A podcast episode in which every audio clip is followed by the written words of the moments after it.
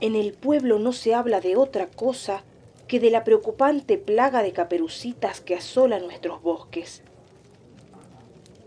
Desde que desapareció su depredador natural, las de rojo provocan accidentes, destrozan los huertos y remueven la tierra buscando raíces después de la lluvia.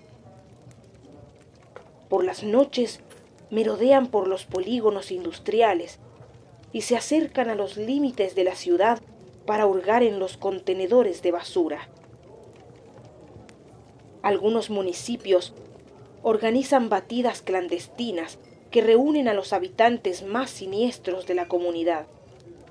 Cada vez que los ecologistas proponen reintroducir el lobo ibérico, los ganaderos salen a la calle con escopetas y garrotes.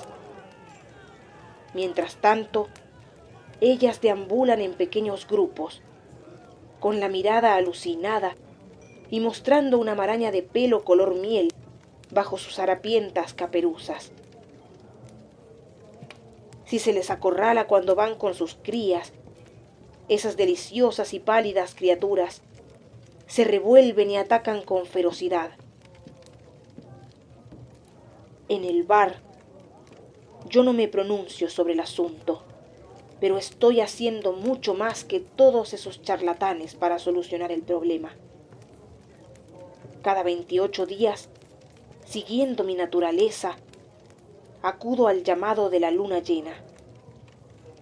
Me muerdo el aullido que brota de mis entrañas y salgo de cacería.